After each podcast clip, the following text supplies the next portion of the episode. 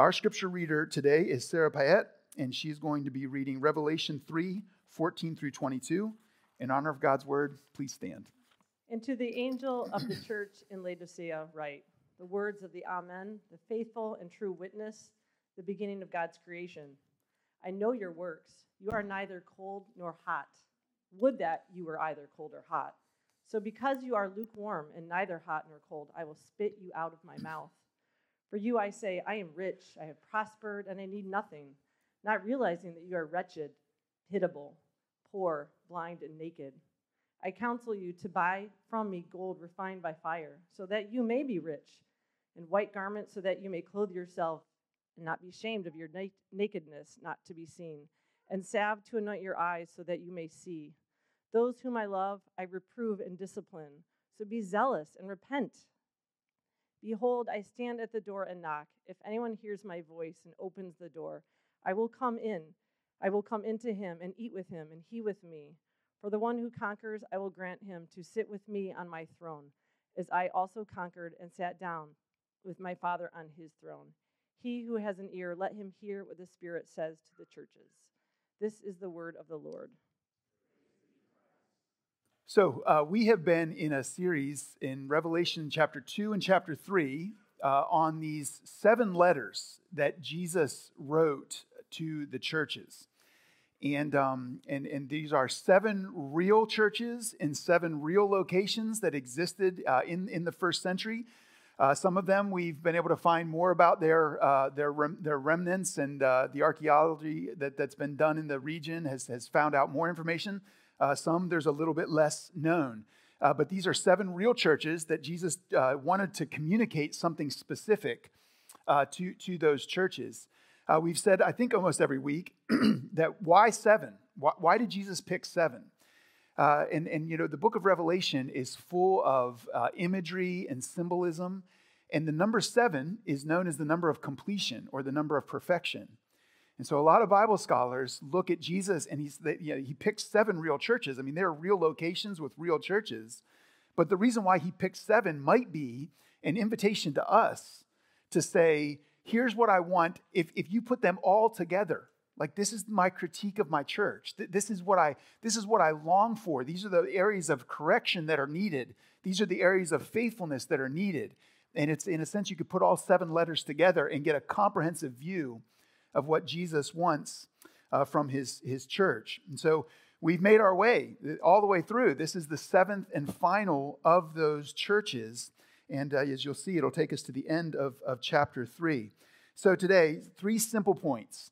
Uh, one, a recap, because it's our last church, we're going to walk back through all seven, uh, and then reveal and return or repent. So, first, the recap.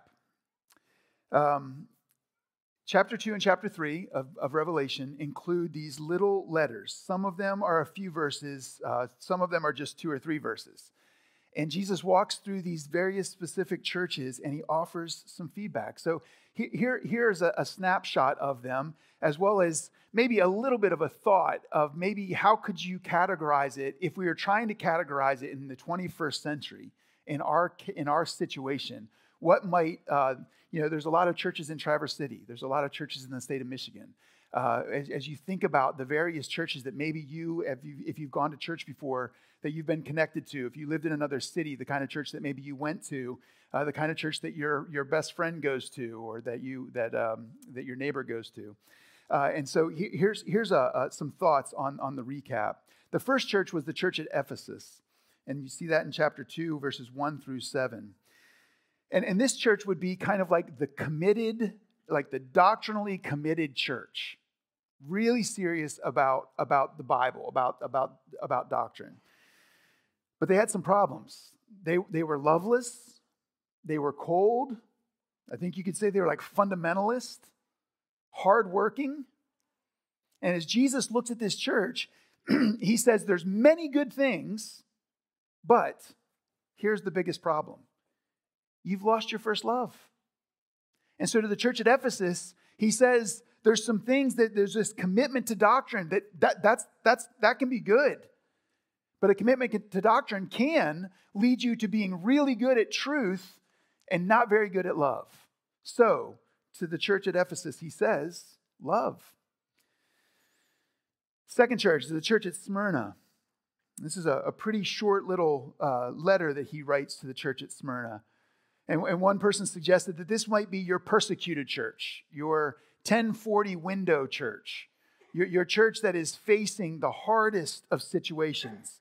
They are afflicted and impoverished, they're suffering. But God actually looks at, Jesus looks at them and says, you, you, You're suffering, but you're, you're actually rich rich in good deeds. You're, you're actually fruitful in the way that I want my people to be fruitful. But he also says they're fearful, that they're, that they're a little scared. And so Jesus looks at the church in Smyrna and he says to them, Be faithful. Be faithful. Hang in there through the persecution. Third is the church of Pergamum. See this in chapter 2, verses 12 through 17.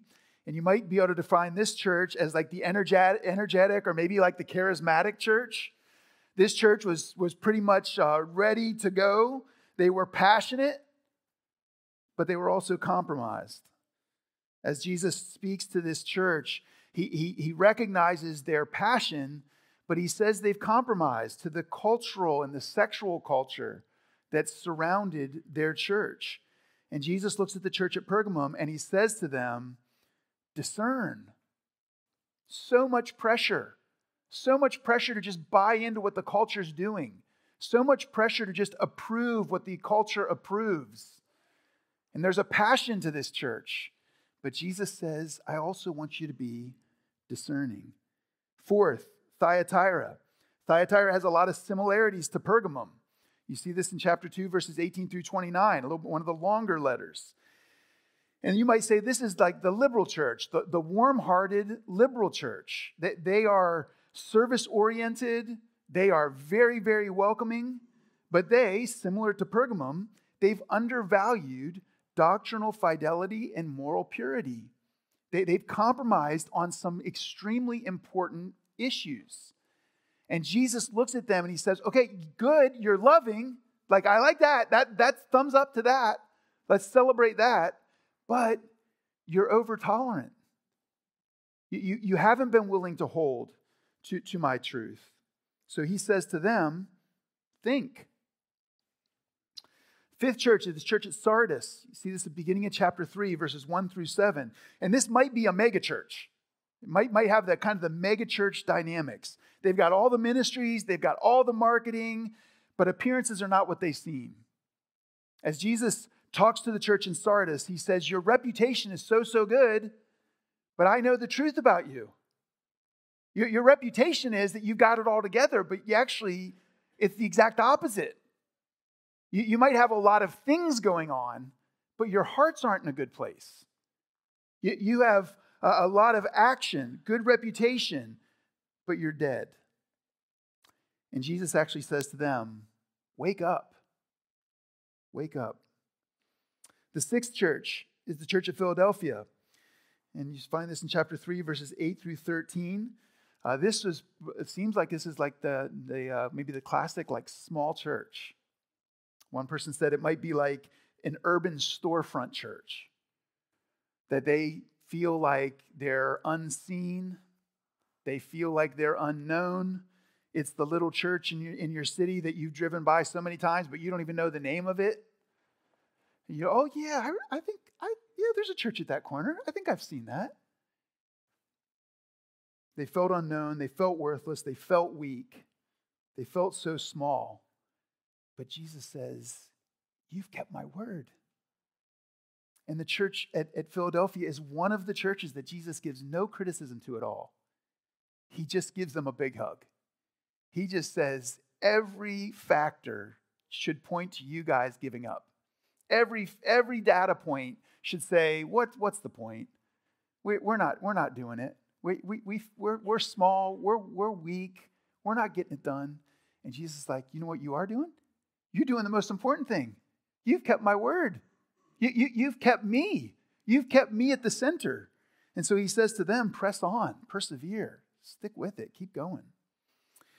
And now today, the seventh church, Laodicea. And this might be considered a suburban church. This church is apparently quite rich, quite influential. It's the kind of church that, you know, in a, in a, in a, in a normal suburb, it's like, this is the kind of church that the government officials, uh, go, you know, the mayor of the town goes to, uh, the, the, the, the, state representative that lives in the area, he, he goes to this church. Yeah, this is the church that it's like, yeah, we, we've, we've got some, some serious credibility, some serious influence. We've got resources. They're affluent, but as we'll see, they are apathetic. And Jesus calls to them be zealous. Actually, be zealous and repent. Now, as you look at that list, I, I, it's a natural tendency for me, so maybe it is a natural tendency for you, but it's to like look through that list and be like, okay, which one's the good one? Which is, is big church good or small church good or small church bad, big church bad, big church good, small church bad? What, what, which, one, which one is it? Well, one author says this in regard to churches big is not bad, small is not bad, rich is not bad, suffering is not bad, bad is bad. Bad is bad. And when Jesus looks at these churches, he is not looking at them and saying, What are you so energetic for? What are you so passionate for? What are you so loving for? What are you so big for? What are you so small for? What are you suffering for? Now, Jesus doesn't critique those things. He comes alongside and he, and he actually addresses what is bad, what, what isn't working. And so, as you look at this list of churches, there, there's a, an invitation for us to recognize that there's an opportunity for every one of these churches to be faithful, for every one of these churches to actually recognize where it is that they're not lining up with God's good design, and for, that, for, for them to, to tweak and to grow. You know, as you look at these seven churches, though, Laodicea is probably in the worst shape. And it's not because they're in a suburb, quote unquote. It's not because they're rich and affluent. That, that, that's not the problem. You know, when you look at these seven churches, you know, Ephesus, Jesus actually said, You're in danger of being snuffed out. You're, you're in danger of me wiping you out. So that, that's pretty bad. That like the situation's so bad that Jesus is just like, it might be better to not have a church in Ephesus than to have what you're doing. He says that, but he also says there's many good things about you. So they're getting ready to get snuffed out, but Jesus is looking and saying, There's so many things that we can celebrate here. Let, let's get it together. Let's pull it together. Sardis, it's the only other church that has nothing good said about them. But at least there was a remnant. And if you read the letter to Sardis, Jesus is actually talking more to the remnant than he is to the whole church. And he says, the church within the church the ones that are actually genuinely following me, the ones that are actually my people. There's a remnant of them there. Many of that church have walked away. Many of that church is compromised. But at Sardis, there's this remnant. And he says, now the remnant's about ready to die, but strengthen it. Fight for it. There's something alive still in that church. So Ephesus might get snuffed out, but there's good things to celebrate. Sardis is a mess, but there's a remnant. Oh, Laodicea, Whew, you You just heard the verses. Not only do they receive no commendation, Jesus does not approve of, of anything that is going on in their church, the content is worse than the omission. So, yet, Jesus does not give them any compliments, but what he does say about them is incredibly heavy. No compliments, and yet a pretty heavy critique. Jesus actually says about this church that he wants to throw up, that he wants to spit them out of his mouth. That is a sobering take. So let's take a look at what Jesus has to say to this church. Verses 14 through 17, I, want to just uh, invite you into the, the Jesus pulling the covers off, pulling the curtains back, Jesus revealing the real situation. He says, after he introduces himself, he says that he knows their works. You'll see that there in verse 15. I know your works. And if you read through all seven letters, or if you were here through this series, you know that Jesus says this phrase to most of the churches I know your works. Sometimes that phrase is bad news. Like he knows their works, he knows what they're doing, and it's not good. Other times, Jesus says, I know your works. And he goes on to say, Way to go. I know your works, and I celebrate those works. I know your works, and it, it you know, puts a smile on my face. Like, way to go. So, how is it here with Laodicea? Well, he says he knows their works. He says, You are neither cold nor hot. Would that you were cold or hot. Because you are lukewarm and neither hot nor cold, I will spit you out of my mouth. So he says that their works are neither cold nor hot. Now, I'm not going to spend a lot of time on this, but uh, on this idea, but you some maybe you've heard this before that maybe what Jesus is saying is either be on fire for me or ignore me. Either be hot for me or be ice cold towards me. Like one of the two. Like pick one, but don't be you know mushy in the middle, mushy in the middle. Like hot for me or cold, ignore me. That, that is not what Jesus is saying here at all. When Jesus says, I wish that you were cold or hot, there would be no context in which Jesus would wish that they would be cold if cold meant to ignore him, if cold meant to reject him. What Jesus is saying is that cold water is refreshing and hot water is soothing, lukewarm water is gross. It is, it is good, it's good for nothing. It literally, if you were to look into the, it literally saying, spew you out of my mouth. It literally makes Jesus want to throw up, to, to puke.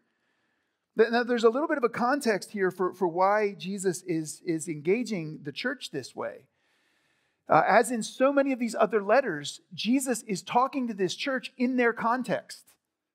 And so, in other letters, we've seen, in light of what's happened in that city in the past, or in light of part of their industry that exists in that city in the present. Uh, Jesus kind of uses those as illustrations, like the actual DNA of their city. Well, here in Laodicea, and, and these things are always, you know, these are, these are uh, biblical historians that are, that are trying to put the pieces together. But apparently, um, there, there were hot springs. And, you know, hot springs have, have long been used for medicinal purposes soothing, healing. You know, some of you have a hot tub at your house. Uh, it's, it's, a, it's an enjoyable environment to sit in warm water, hot water. And uh, there were hot springs about five miles from Laodicea. And that water actually would travel down to the city of Laodicea. But by the time the hot springs water traveled five miles, what do you think the condition of that water was? It wasn't very good. It certainly wasn't hot anymore. And so, as that water traveled those five miles, it cooled off. And by the time it got to Laodicea, it was not enjoyable at all. It wasn't soothing. It wasn't, it wasn't medicinal. It wasn't healing. It wasn't refreshing. None of those things. Interestingly, another city, Colossae, was about nine miles away. And it was known for its refreshing cold water clean, refreshing. However, that water also flowed to Laodicea. And by the time that water got to Laodicea, nine miles later, it had lost its invigorating freshness, its coolness, its enjoyment, its benefit. Uh, in fact, historians also tell us that there's a river that ran through Laodicea, Lycus, the Lycus River, and their water was unfit to drink. Historians can, can, can uh, have, have found this out that they did not drink their own water. It was dirty and contaminated water. It was water that was good for nothing. The hot water, hot water is great. It's soothing, it's comforting. Think of a, a cup of hot tea on a cold winter night. Cold water is great, invigorating, inspiring. Think of a cold glass of water on a hot summer day but not their water. The water in Laodicea was dirty and lukewarm, the kind of water that if you took a sip, you would want to throw up. So Jesus takes that reality, the actual specific situation of Laodicea, and he applies it to their spiritual life. And Jesus says, That's you spiritually. And that kind of spiritual life makes me want to throw up. Now, now don't miss this. That is not how Laodicea saw themselves at all. Laodicea did not see themselves as, as, as uh, lukewarm. They didn't see themselves as some sort of water that would make you puke. No, they thought they were good to go. They, they saw their riches, they saw their resources, and they actually conclude we don't need anything. Verse 17, this is what Jesus says to them For you say, I am rich, I have prospered, I need nothing. So Laodicea, in Jesus' mind, is he wants to throw up. Laodicea, in their mind, they think they're the bomb. They think they've got it all going. They see their riches, they see their resources, and they conclude, we don't need a thing. Well, Jesus disagrees. You know, last week we saw that the church in Philadelphia that they have what, what appeared to be the opposite problem. The, the church in Philadelphia was, was struggling. They were small. They didn't have resources. It was very understandable that they would look in the mirror and they would conclude, you know, we're, we're, we're, we are nothing. We're so pathetic. How could God ever use our little church? Well, Laodicea did not think too little of themselves. No, they thought the exact opposite. They thought they were the feather in God's cap. They thought they were, you know, God's gift to the, to the world. And part of it was that their city had abundance. Their city was a very wealthy city. Bible scholars talk about a, a, an earthquake that had, uh, you know, this, this region, these churches are all within proximity of each other, and we've referenced the earthquakes in previous weeks. But there's an earthquake in AD 60 that came in that badly damaged the city of Laodicea. And it damaged, you know, uh, many of the other cities in the region too. But Laodicea quickly rebuilt itself without taking a single dollar from Rome. In other words, they had the money in the bank. And when the earthquake hit and damaged all their stuff, they just they could just write the check. They just had the money sitting there. And so they looked to their abundance and it's like, we don't need Rome. We don't need outside help. We take care of us. We get it done. We have what we need. And that flowed into their entire life so that when they looked in the mirror, they concluded, we don't need anything. And you say, where did they get all this money? Well, scholars and historians believe that the city was known for three things that it was known for its wealth, its, its, its financial wealth, and that uh, earthquake. Um, that earthquake situation kind of proves that to be true. They had significant resources financially. They were known for medicine. Uh, there's, uh, there's a lot of details you could read about that, but there was an eye powder that was made in Laodicea that was effective. It was like a healing ointment for the eyes. And then the third thing that they were known for was black wool. Uh, so they, they made this wool that was uh, black, almost like a silky, uh, had like a silky feel to it, but it was, it was a wool that was uh, that the Laodicea was known for. And Jesus takes those three situations, those three realities of finance, medicine, and garment, and he plays off all three. And he says to them in verse 17 that instead, he says, You know, you look in the mirror and you conclude, I'm rich, I've prospered, I need nothing, not realizing Here's the reveal not realizing that you are wretched, pitiable, poor, blind, and naked. Poor, blind, and naked. Playing right off of these three things in which this city was known for their wealth, their medicine, and their garments. And Jesus says, You look around, and as all you see is clothes everywhere, but I'm telling you, you're naked. You look around and, and see that you, you know that you got this eye cream, this eye ointment, like you're actually, you're, you know, sight's not a problem here. I'm telling you, you're blind. You've got money in the bank. You could rebuild your own city without help from the outside. I'm telling you that you're actually poor. As Jesus addresses these things, it is important for us to remember that abundance is not wrong. There are many faithful followers of Jesus who have been wealthy. There were in the Bible, there have been since the Bible. Having abundance, having resources, having clothes, having medicine, having good health, having money in the bank, these things are not inherently wrong. There's actually some very good things about each one of them. but it can, you know, abundance can so, it's so dangerous because it can seduce you. In, in 1 Timothy chapter 6, the Apostle Paul is, is writing to uh, his protege, to, to Timothy, a young, a young pastor. And this is what he says towards the end of, of the letter. He says, But godliness with contentment is great gain. For we brought nothing into the world, and we cannot take anything out of the world. But if we have food and clothing, with these we will be content. But those who desire to be rich fall into temptation, into a snare, into many senseless and harmful desires that plunge people into ruin and destruction. For the love of money is a root of all kinds of evil. It is through this craving that some have wandered away from the faith and pierced themselves with many griefs. So, as Paul writes to Timothy, he doesn't say that gain is bad, and he doesn't say that wealth is bad. He says that if you don't have contentment, if you have this internal drive for more, more, more, if you have a love for resources, a love for abundance, a love for money, he actually says that's the root of all kinds of evil because your heart wants more and more and more.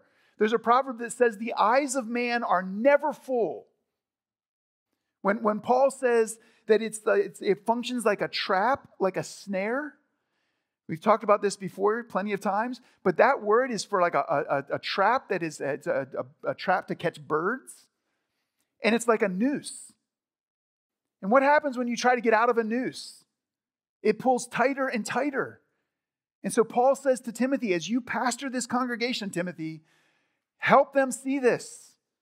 Abundance isn't wrong, wealth isn't wrong, but it's dangerous. There, there, there's a danger to it. There, there's a wooing, there's a, a desire. He says a craving. Once you get a little bit, it's very natural to want more and more. Well, some of you know this, some of you have lived this. Poverty can provide its own set of challenges.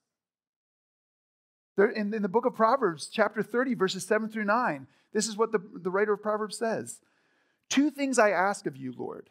Do not refuse me before I die. One, keep falsehood and lies far from me. That's the first thing. Keep lies and falsehoods away.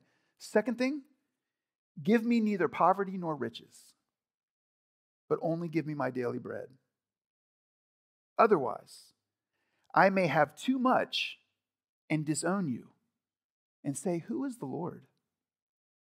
Or I may become poor and steal and so dishonor the name of my God. So the writer of Proverbs says that there, there's dangers abounding here. But when Jesus looks at the church at Laodicea, the challenge that they're facing, the problem that they're facing is not poverty, it's, it's abundance. And dare I say that in the culture and in the world in which we live, we, we, we are often in danger. We are often wooed and tempted by abundance. We have so much.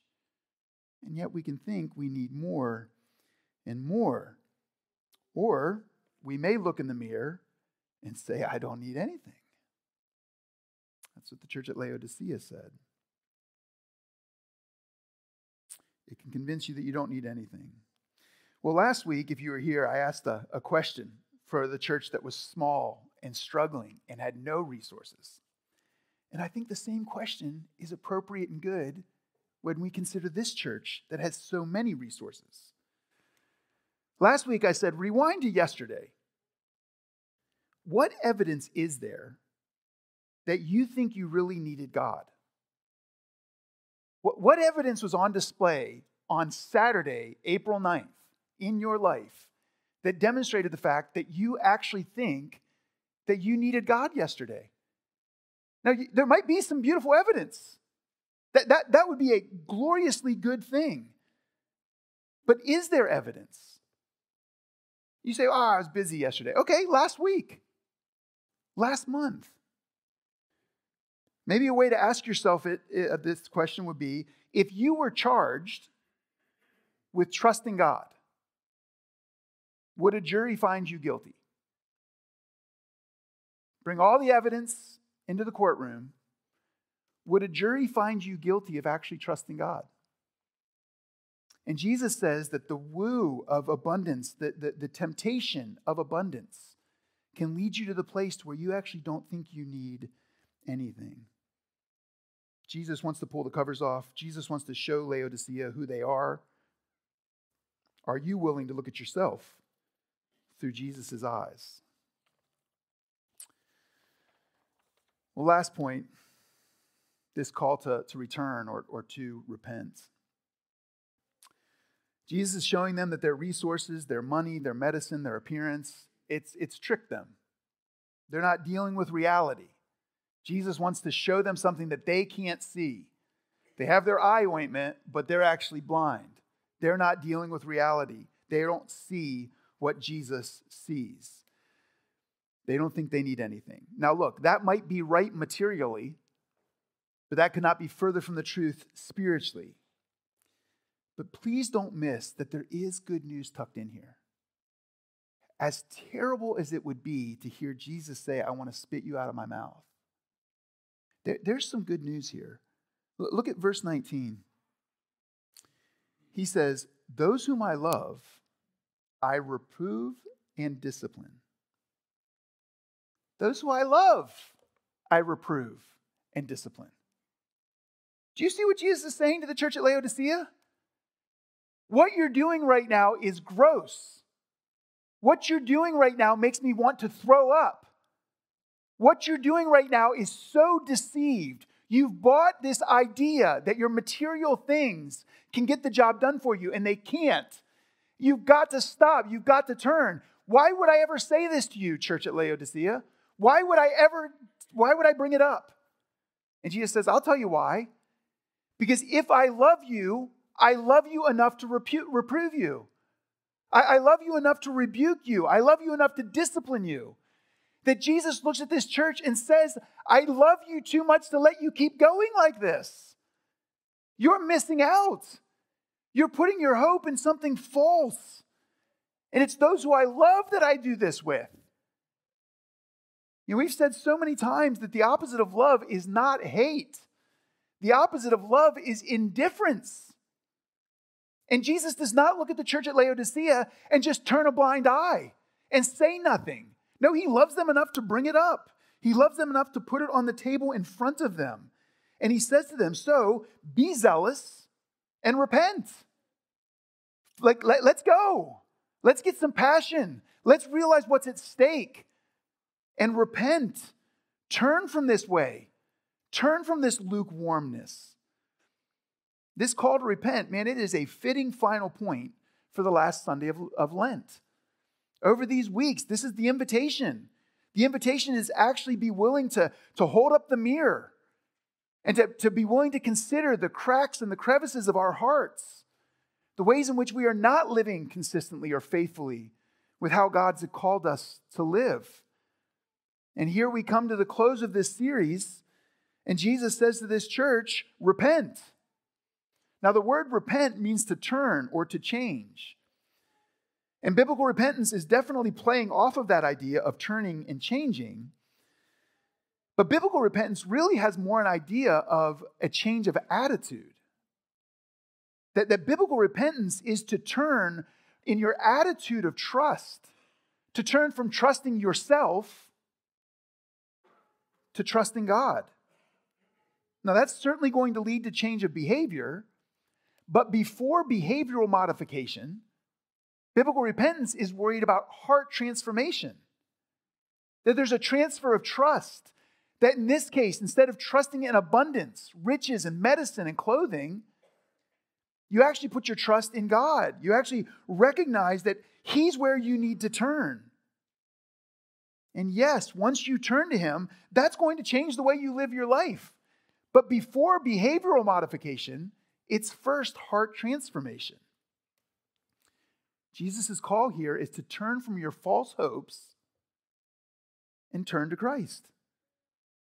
Now, look, there, there, there's two ways to sin. What one way to sin is to do bad things. God said, don't do this, and you do this. That, that's one way to sin. But another way to sin is to take a good thing and make it an ultimate thing. to take money, which is a good gift from God, and make it the thing that your heart longs for, to make it the thing that your whole life bows down at. And you'll sacrifice your relationships and your, and your, and your health. All of you'll sacrifice anything at the altar of more money. Comfort. Comfort's a good thing. But if it becomes an ultimate thing, then you've put your hope in the wrong place. And again, you will sacrifice all kinds of things to make sure you have comfort work, and sex and relationships. These, are all good gifts from God, but they can all become ultimate things. They can all take the place of God on the throne of your heart. And Jesus looks at this church in Laodicea and he says to them, I want you to turn from trusting in anything else. I want you to turn from doing it your way, and I want you to come to me. Transfer your trust. Come back to me. And repentance can be scary. I admit that openly. You know, C.S. Lewis has this little illustration where he says a lot of people invite God into their life because, you know, th- think of your life as a house. It's like you've got a leak in the bathroom upstairs, and you call God into your life because you need help with the leak in the bathroom. You invite God into your life, you turn around, and the next thing you know, He's ripped out the whole kitchen. And you're like, whoa, whoa, I just wanted you to fix the pipe in the bathroom upstairs. What, what are you doing? But this is biblical repentance. Biblical repentance is actually turning to Christ and allowing Him the throne of your heart. That's the deal. No doors are locked, no closets to hide your skeletons in. He has access to every part of you. You're actually giving Him your life. This is the idea. This, this is the message. Follow me. Come to me. Let me be the Lord of your life. He's the Lord of all, including every square inch of your heart. Jesus is calling this church and he's calling us to stop dabbling. You know, dabbling's lukewarm. Just going to church, just putting in the, you know, putting in the hours, you know, going through the motions. It's lukewarm and it makes Jesus want to puke. Let me close with this. I think that Jesus is indicating in these verses that spiritually speaking, the church in Laodicea is far from the source of their life. Just, he liked using the analogies of the region. So just think about it the hot water. The hot water's five miles away. The cold water, the source of the cold water, is nine miles away. Jesus, is he saying to Laodicea, You are way too far from me? You've just gotten way too far from me. Come back. Draw near. Turn back to me, and you'll regain your spiritual passion, your, your zeal for me, for my word, for my way. Jesus is saying, I, I offer this, but it comes in proximity. There's a psalm that talks about being in the shadow of his wings. How do you get in the shadow of something? You got to be close. If you go for a walk with your kid and you're walking down the sidewalk and they want to play in your shadow, they got to be close to be in your shadow. We've used an illustration here a few different times about the two different ways to, to, to run a farm. You know, one way to run a farm is the way that we run farms in the US, which is we put up a fence, and all the cows on this side of the fence are mine, and all the cows on that side of the fence are yours. But another way to run a farm is the way they run farms in the Middle East. And that is that they, they sink a well. And the animals never go very far because they need water. Now, if you think about that illustration, I think that there's, you know, if you think of the fence as doctrinal truth, like doctrinal perimeters, I think there's incredible value for a fence. I think that God offers us fences on the pages of the Bible. But, brothers and sisters, we want to have a well, a magnetic center, something that is drawing us back, that draws us close, that keeps us close. And it looks to me like Jesus is saying to this church at Laodicea the sources, the sources of the hot water, the source of the cold, it's too far from you. The sources of your spiritual life, it's too far away. Draw near, Come close. In the book of James, James says, if you'll draw near to God, guess what you're going to find out? He was never far. You were just turned the wrong direction. If you will draw near to him, you'll find out that he's been there the whole time. And look at verse 20. In verse 20, Jesus says, Behold, I stand at the door and knock. Jesus is right there. He is standing right there, but they're turned the wrong way. And he says, Repent, turn. Would you come and open the door? I am right here. I am not far off.